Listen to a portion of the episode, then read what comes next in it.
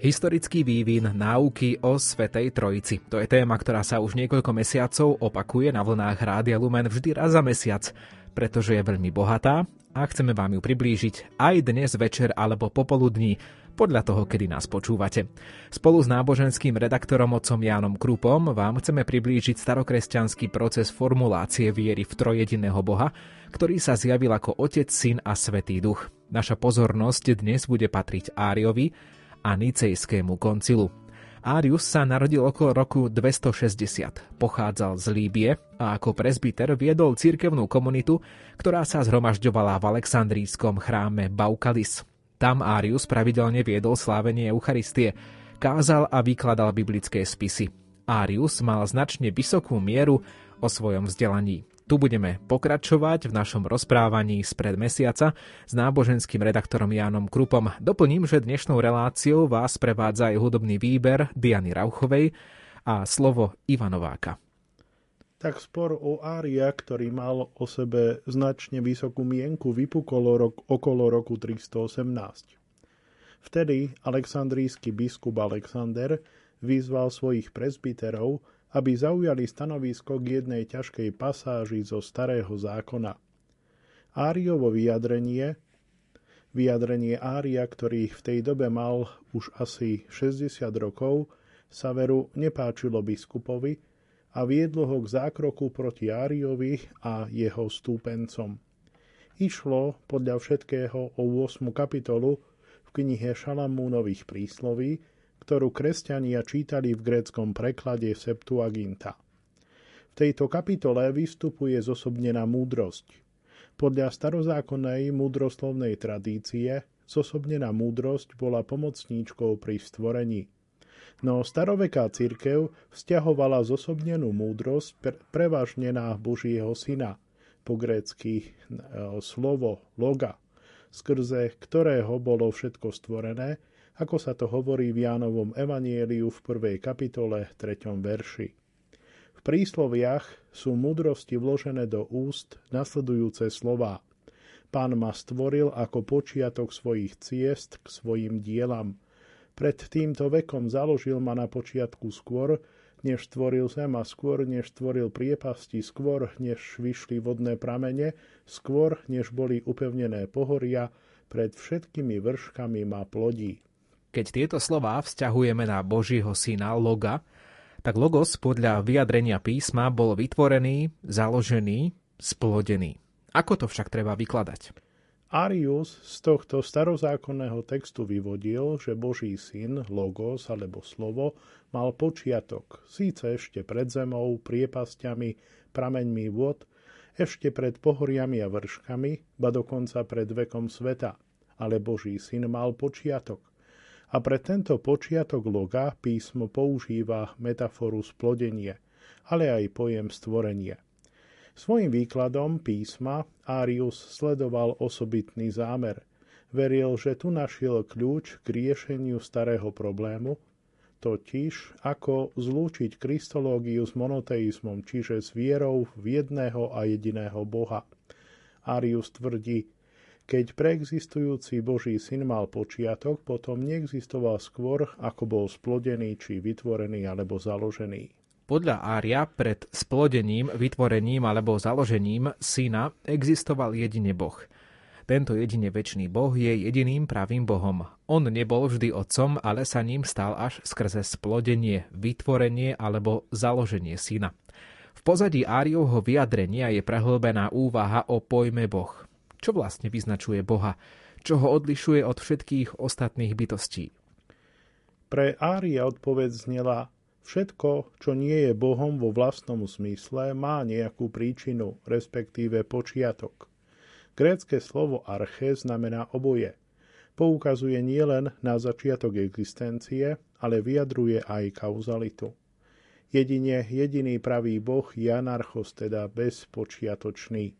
Pre neho sa nedá udať nejaké arche, teda počiatok, nejaká príčina ani nejaký počiatok. Existuje väčšine zo seba samého absolútne a tým je posledným a jediným princípom všetkého bytia. Naproti tomu, preexistujúci Boží syn Logos je, ako církev jednomyselne učí, splodený otcom. Čiže má arche, príčinu a pre Ária tým aj počiatok. Písmo opisuje v prísloviach v 8. kapitola počiatok, respektíve vznik loga ako splodenie, vytvorenie alebo založenie Bohom.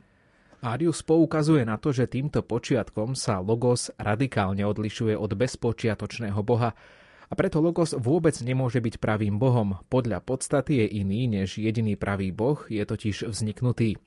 Podľa Ária s presnením pojmu Boh je vyriešený problém kresťanského monoteizmu. Bohom vo vlastnom zmysle je len jeden, totiž bezpočiatočný Boh. Oproti tomu Boží syn Logos patrí pre Ária k inej úrovni bytia, než jediný pravý Boh Otec. Boží syn Logos nie je pre Ária Božím vnútorným logom, Božím vlastným rozumom a múdrosťou, ktorá získa procesom plodenia samostatnú existenciu. Podľa Ária syn vznikol z Božej vôle z ničoho ako Boží obraz. A práve preto, že je Božím obrazom, nazýva sa aj zo svojej strany Logos a múdrosť. A slobodno ho nazývať dokonca Bohom – ale všetky tieto označenia nie sú použité vo vlastnom zmysle, tvrdí Arius. Podľa Ária Boží syn nie je pravý Boh, je len nositeľom titulu Boh. Podľa Ária Boží syn nie je ani nemeniteľne dobrý ako pravý Boh, ale podľa svojej podstaty nemeniteľný a len z moci svojej slobodnej vôle je stály v dobrom. Z ontologického pohľadu syn patrí skôr na stranu stvorení, ktoré tiež všetky vznikli z ničoho.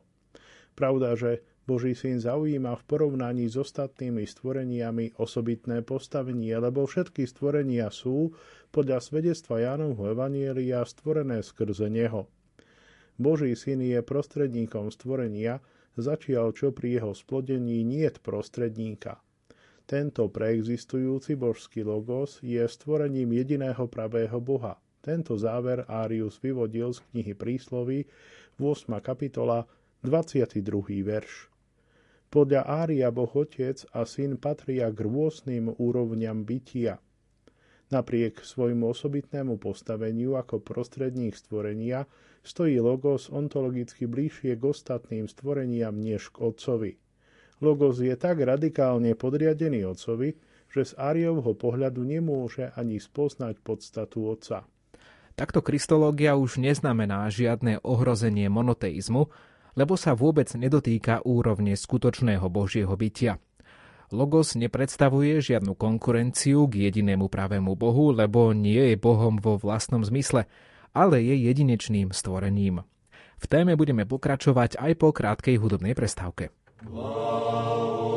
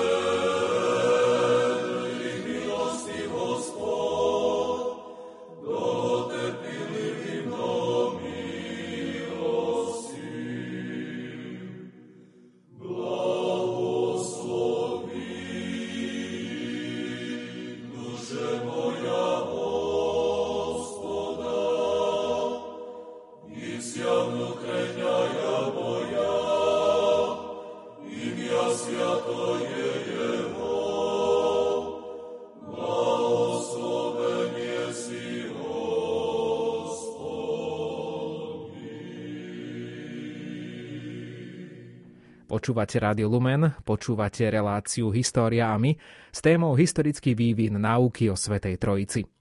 Pre mnohých kresťanských súčasníkov Áriova provokácia, o ktorej sme hovorili, spočívala v tom, že Boha Logos definoval ako stvorenie. Ako provokáciu to pocitoval aj miestny aleksandrijský biskup Alexander, ktorý proti Áriovi zastupoval pozíciu, že Boh Otec bol vždy Otcom, pretože Syn existoval vždy. Viac nám opäť povie náboženský redaktor Ján Krupa. Podľa biskupa Alexandra splodenie syna neslobodno chápať ako udalosť v čase. Plodenie je bez, bez počiatku, teda je anarchos. Pre biskupa Alexandra je syn v skutočnosti Boží logos a Božia múdrosť a preto je aj podľa podstaty Božím synom – je splodený z Otca, nie z ničoho a jeho božstvo je celkom nepopierateľné. Alexander hodnotil Áriovo učenie ako útok na Kristovo božstvo. V zaslúžilom prezbiterovi videl bojovníka proti Kristovi, heretika, proti ktorému treba zakročiť. A zda ešte okolo roku 319 bol Árius spolu so svojimi privržencami zosadený a exkomunikovaný. Keďže sa cítili plne v práve, nepodrobili sa tomuto rozsudku, ale odišli do Palestíny, aby tam hľadali spojencov. Arius a jeho spoločníci sa okolo roku 320 ešte raz listom obrátili na svojho domovského biskupa, aby vlastné učenie znovu vyložili, zdôvodnili a vymedzili voči všeobecne odsúdeným bludným náukám. Vo svojich výkladoch sa Arius usiluje demonstrovať zhodu s biskupom Alexandrom, ktorá spočíva v spoločnom frontovom stanovisku proti paradoxnej monarchiánskej náuke, podľa ktorej samotný otec je plodený ako syn.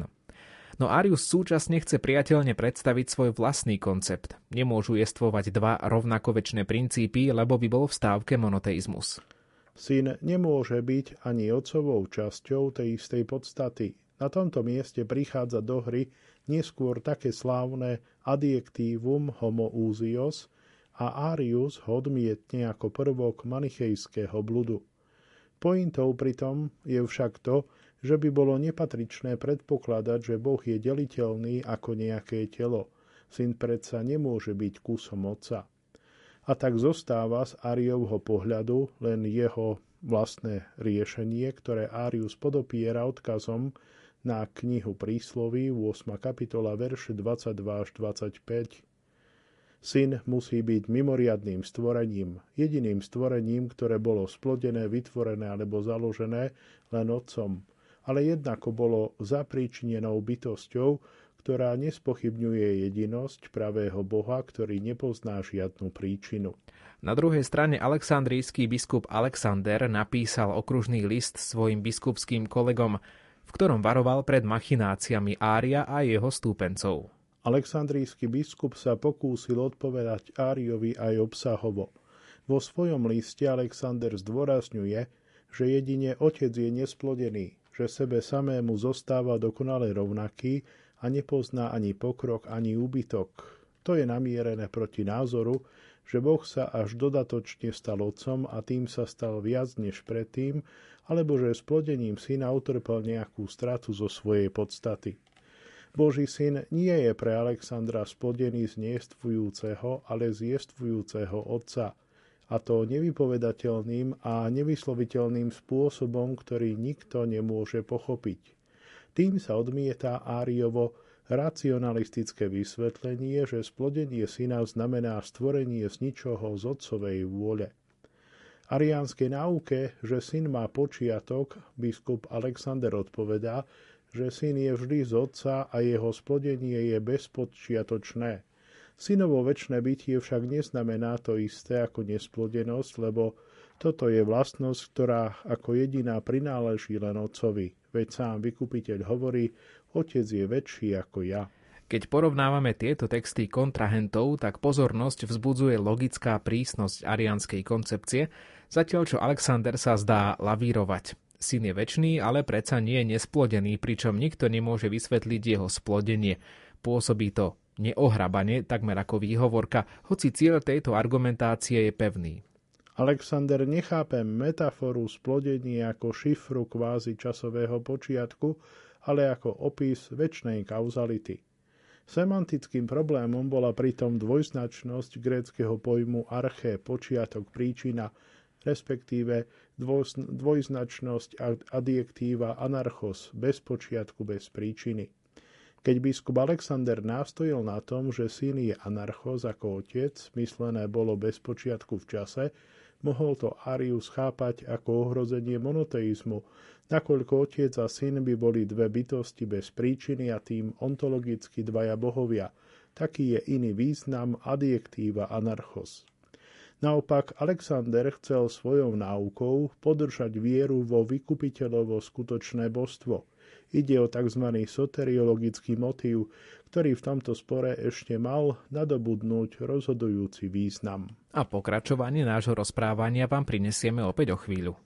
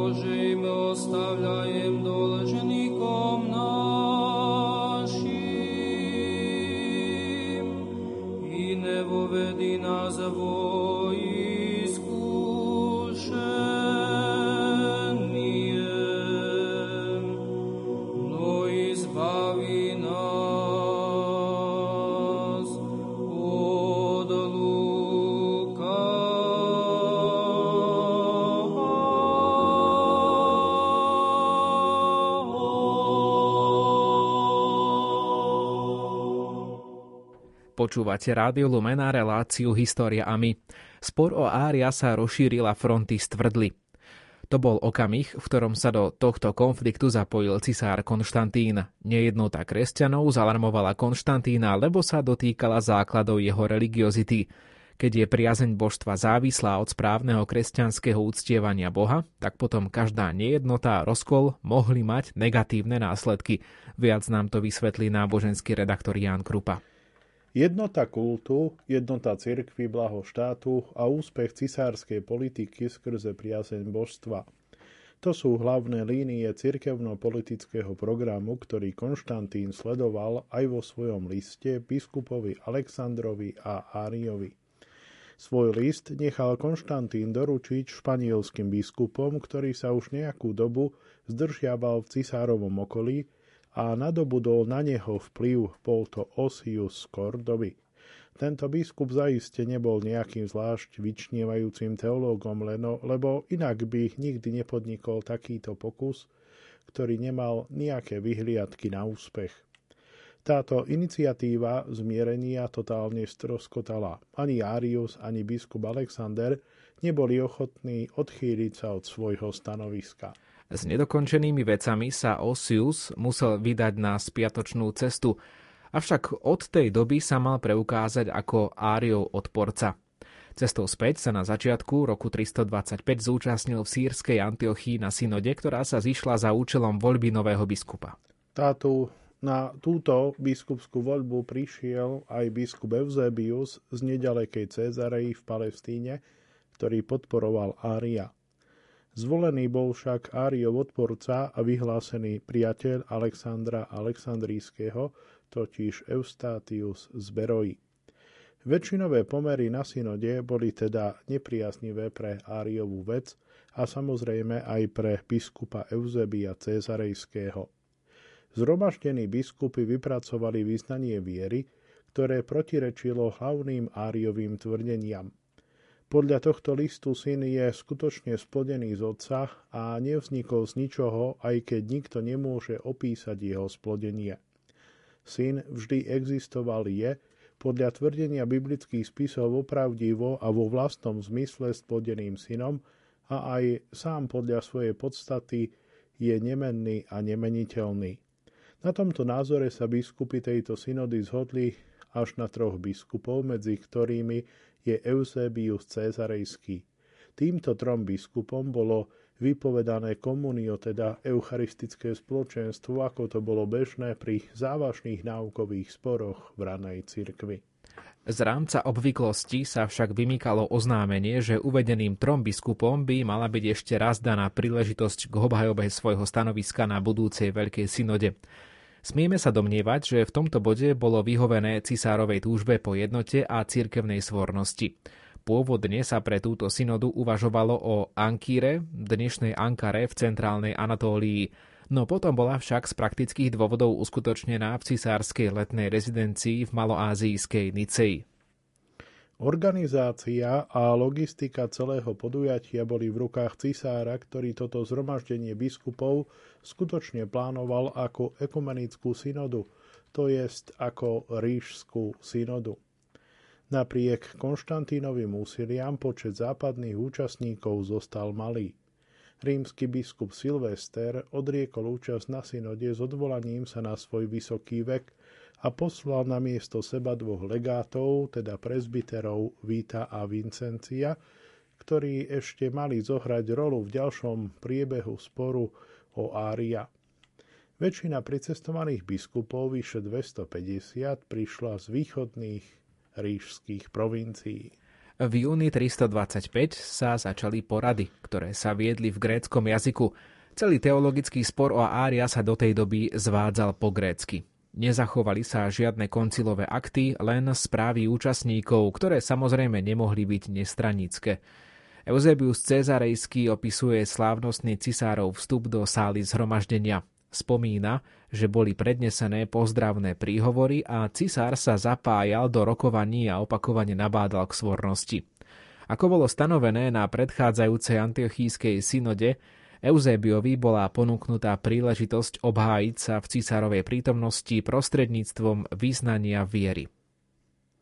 Vlastné vyznanie viery Eusebius teraz veľmi šikovne uvedie do debaty tým, že ho zakotví v tradícii svojej domovskej cirkvy.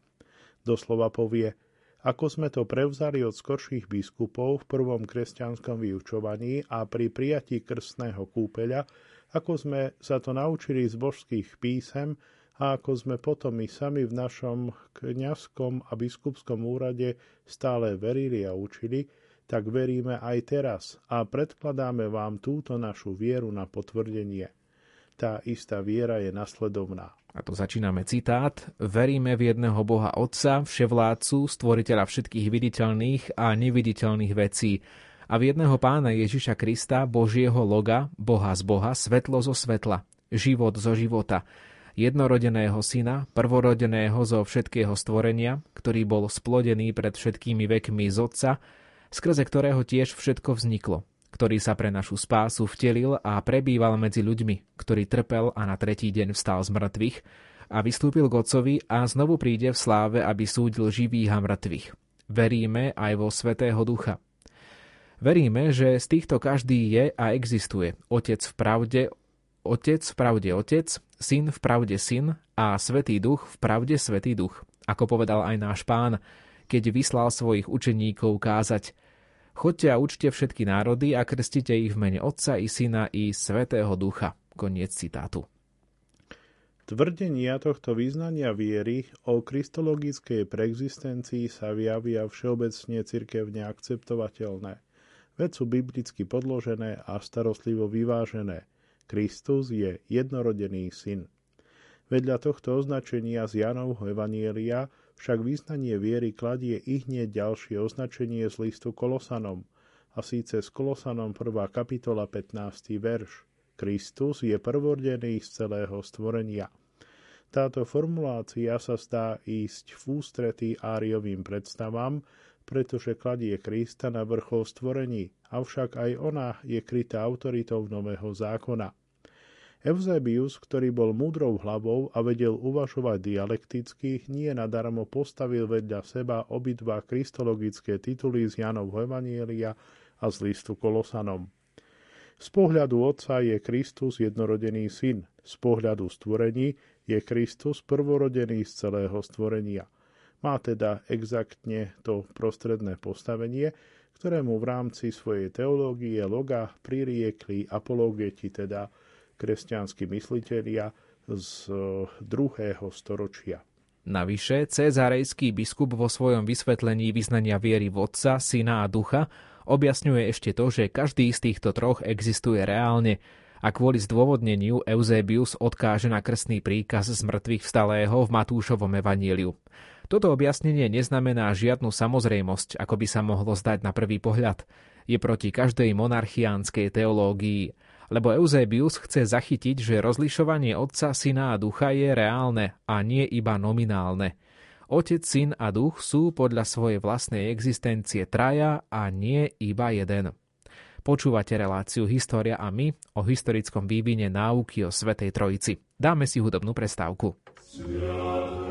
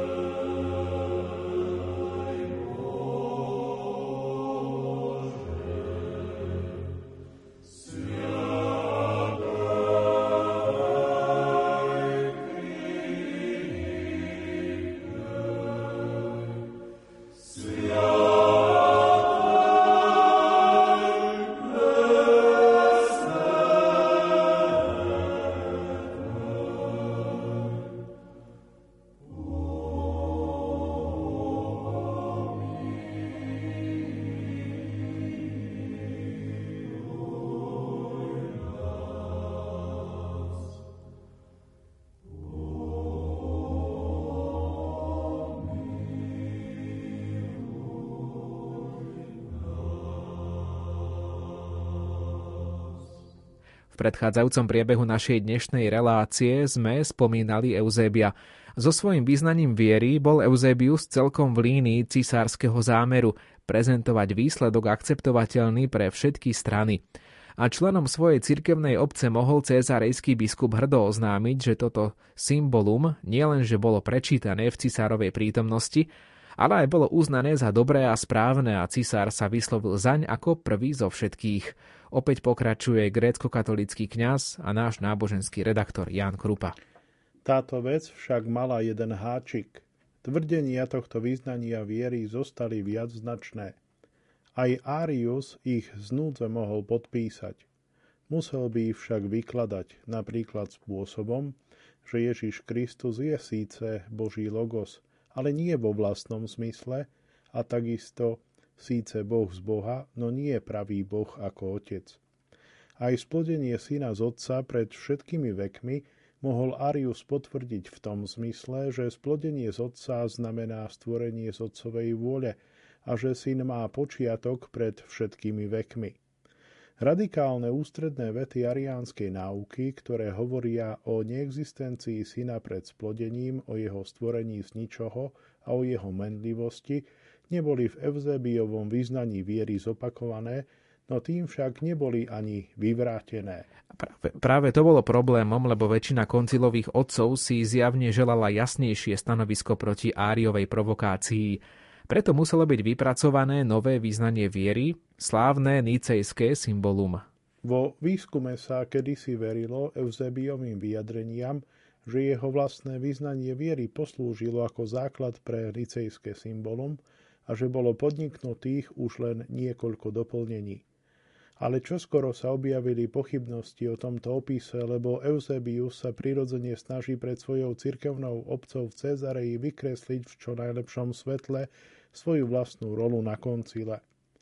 Nejaký čas sa potom hľadalo nejaké iné tradičné vyznanie viery, ktoré bolo prepracované na Nicejskom koncile. Medzičasom sa však príjma názor, že aj nicejské symbolum bolo vystavané podľa tzv. stavebnicového princípu.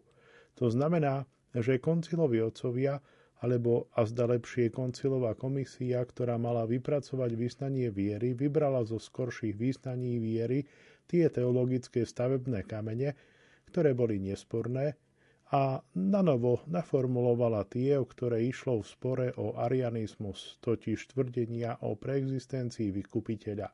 Výsledok tejto práce bol nasledovný. Veríme v jedného Boha Otca, vševládcu, stvoriteľa všetkého viditeľného i neviditeľného. A v jedného pána Ježiša Krista, Božieho Syna, ktorý ako jednorodený bol splodený z Otca, to znamená z podstaty Otca, Boh z Boha, svetlo zo svetla, pravý Boh z pravého Boha, splodený, neutvorený, rovnakej podstaty ako Otec, skrze Neho vzniklo všetko, čo existuje v nebi i na zemi.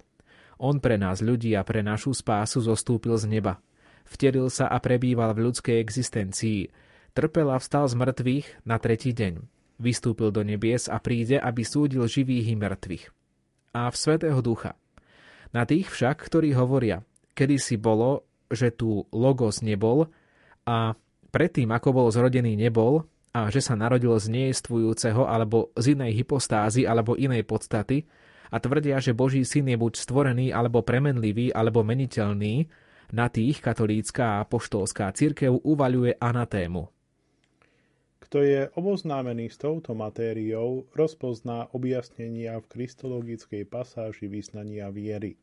Spresňuje sa, že jednorodený syn je splodený z podstaty Otca. Toto doplnenie odrezáva cestu ariánskej interpretácii metafory splodenia, lebo znamená, že syn pochádza z božskej podstaty otca a má ten istý základ bytia ako otec. Presne túto teóriu ostro potiera Larius, pretože v jeho očiach mala za následok, že syn je takisto bezpočiatočný ako otec. Tým by však bol ohrozený monoteizmus. Protiariánske je aj tvrdenie, že Ježiš Kristus je pravý Boh z pravého Boha – tým nie je vložená dodatočná retorická floskula do symbolu. Triafa sa skôr jadro ariánskej náuky, že syn síce môže byť v čestnom zmysle nazývaný Boh, no nie je pravý Boh v ontologickom zmysle ako otec. Pre koncilovú väčšinu však božstvo Ježiša Krista nie je obyčajnou úctou, ktorá prináleží synovi z milosti, ale skrz naskrz zodpovedá realite.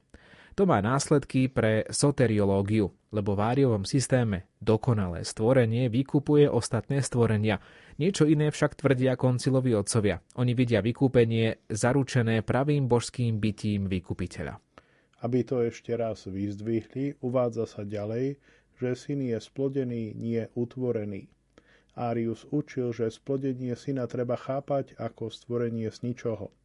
Naopak Nicejský koncil učil, že jediným vhodným pojmom pre pôvod syna z otca je tu metafora splodenia. Vylúčuje sa naopak výklad, že syn je ako ostatné stvorenia utvorený v zmysle stvorený. K téme sa opäť ešte raz vrátime.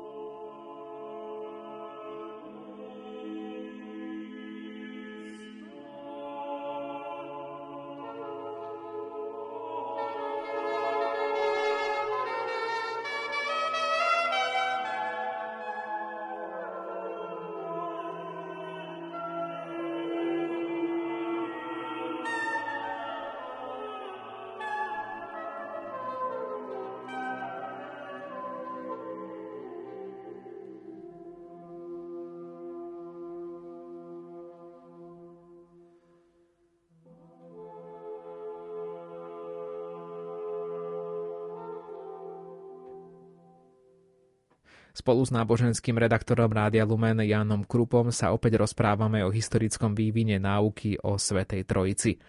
Nasledujúci zvrat, ktorý dnes rozoberáme, je považovaný za ústredné tvrdenie nicejského symbolu, hoci predstavuje len jednu z viacerých protiariánskych point a ani nie je najjednoznačnejšou pointou. Máme na mysli tvrdenie, že syn je rovnakej podstaty alebo jednej podstaty s otcom. Už preklad tohto adjektíva ukazuje ťažkosť výkladu. Tvrdí sa, že podstata syna je totožná s podstatou otca? Odpoveď má už kňaz Jan Krupa. Keby sme to radikálne domysleli ďalej, mohlo by to znamenať, že syn je totožný s otcom. To by bolo však monarchiánske riešenie, ktoré pre teológov z origenovej tradície bolo úplne neakceptovateľné. Toto adjektívum by sa však dalo vykladať aj inak, totiž tak, že podstata syna je úplne rovná podstate otca. Potom by zostala uchovaná vlastná existencia otca a syna, ba dokonca by sa dala numericky odlišovať podstata syna od podstaty otca, hoci obaja sú dokonale rovní. Tento pohľad uprednostňovali biskupy ako Eusebius Cezarejský, ktorý podpísal nicejské význanie viery napriek niekoľkým výhradám. Samotný koncil nevysvetľuje význam adjektíva homouzios a to malo vyvolať ešte mnohé diskusie, ktoré sa natiahli prakticky na celé polstoročie. Nejasné je aj to, z koho podnetu sa táto formulácia vlastne dostala do textu význania viery. Rozličné podania, že je za to zodpovedný samotný cisár alebo západný poradca biskup Osius z Kordoby, nedokázali presvedčiť. Možno toto adjektívum niesol do diskusie dokonca nejaký Áriov priateľ, aby predložil protivníkom pred oči hrozné následky ich teológie. Arius už niekoľko rokov predtým polemizoval proti manichejskému bludu, že syn je rovnopodstatnou časťou otca. Keď si však koncilovi otcovia uvedomili, že pojem homouzios bol pre Ariánov neúnosný, biskupy hneď prijali toto adjektívum do koncilového textu. Akokoľvek to bolo, pojem homouzios patril v každom prípade k protiarianskému repertoáru Nicejského koncilu. Zatiaľ, čo my dnes spájame nicejský symbol práve s týmto slovom, v tej dobe v žiadnom prípade nezohrávalo centrálnu rolu. Trvalo totiž takmer 30 rokov, pokým sa tento pojem posunul do popredia v teologickej diskusii. Koncilovi otcovia sa však neuspokojili s afirmatívnym vyznávaním, význaním, ale odsudili aj Áriové ústredné tézy, ktoré vymenúva príloha. V tejto prílohe sa odmieta napríklad tvrdenie, že logos, teda syn, kedysi neexistoval – Pojmom čas alebo vek sa Arius v tejto súvislosti starostlivo vyhýbal. Odmieta sa aj tvrdenie, že Boží syn pochádza z ničoho, z inej hypostázy, respektíve z inej podstaty. Aby sa tak nepriamo posilnilo tvrdenie, že syn pochádza práve z hypostázy a podstaty Otca. Zároveň táto formulácia ukazuje, že koncilovi otcovia používali pojmy hypostáza a podstata ako synonymá, a nerozlišovali ich, čo sa v budúcnosti ešte postaralo o mnohé problémy. Celkový text bol v júni 325 predložený biskupskému zhromaždeniu na odhlasovanie. Diskusie ukázali, že väčšina biskupov bola za tento text. Tým sa zdal byť na dosah cisárov cieľ, cirkevná svornosť. Keď sa však teraz črtalo, že predsa len malá menšina, približne 20 biskupov, chce odmietnúť dať svoj súhlas, Konštantín reagoval veľmi ostro – pohrozil protiviacim sa biskupom okamžitým vyhnanstvom. Touto vyhrážkou cisár demonstroval, že nebol ochotný pre výčitky svedomia jednotlivých biskupov riskovať stroskotanie svojej náboženskej politiky. Hnacím motívom pritom nebola jednoducho osobná túžba vládnuť, hoci Konštantín bol mužom moci, ale typicky rímske chápanie jeho roli cisára, ktorý má na starosti poslednú zodpovednosť za jednotu štátonosného kultu. Tým vyšiel na svetlo dňa vplyv politiky na cirkev a teologický vývoj. Politické donocovacie opatrenia ako zosadenie a vyhnánstvo neobľúbených biskupov patrili od tej doby k cirkevnej realite. Tento vývoj bol nepríjemný dokonca aj podporovateľom synodálnych záverov Nicejského koncilu. Väčšina priečiacich sa biskupov sa dala zastrašiť Konštantínom a usilovala sa správať takticky, opozícia sa stmelila. Cisárskému nátlaku v každom prípade odolával samotný Árius spoločne s dvoma líbijskými biskupmi, ktorí s ním držali od počiatku. Boli vyhnaní zo svojej vlasti Egypta. Ani biskup Eusebius Nikomédijský a miestny nicejský biskup sa nepodrobili bezpodmienečne. Síce podpísali vyznanie viery, no nie anatémy, teda odsúdenia, čiže odmietali odsúdiť ústredné ariánske vety. Konštantín im dal čas na rozmyslenie. Namiesto toho, aby sa podvolili, Eusebius v tom čase nadviazal spoločenstvo s Áriom a cisár ho takisto ako jeho nicejského biskupského kolegu promptne poslal do exilu v Gálii.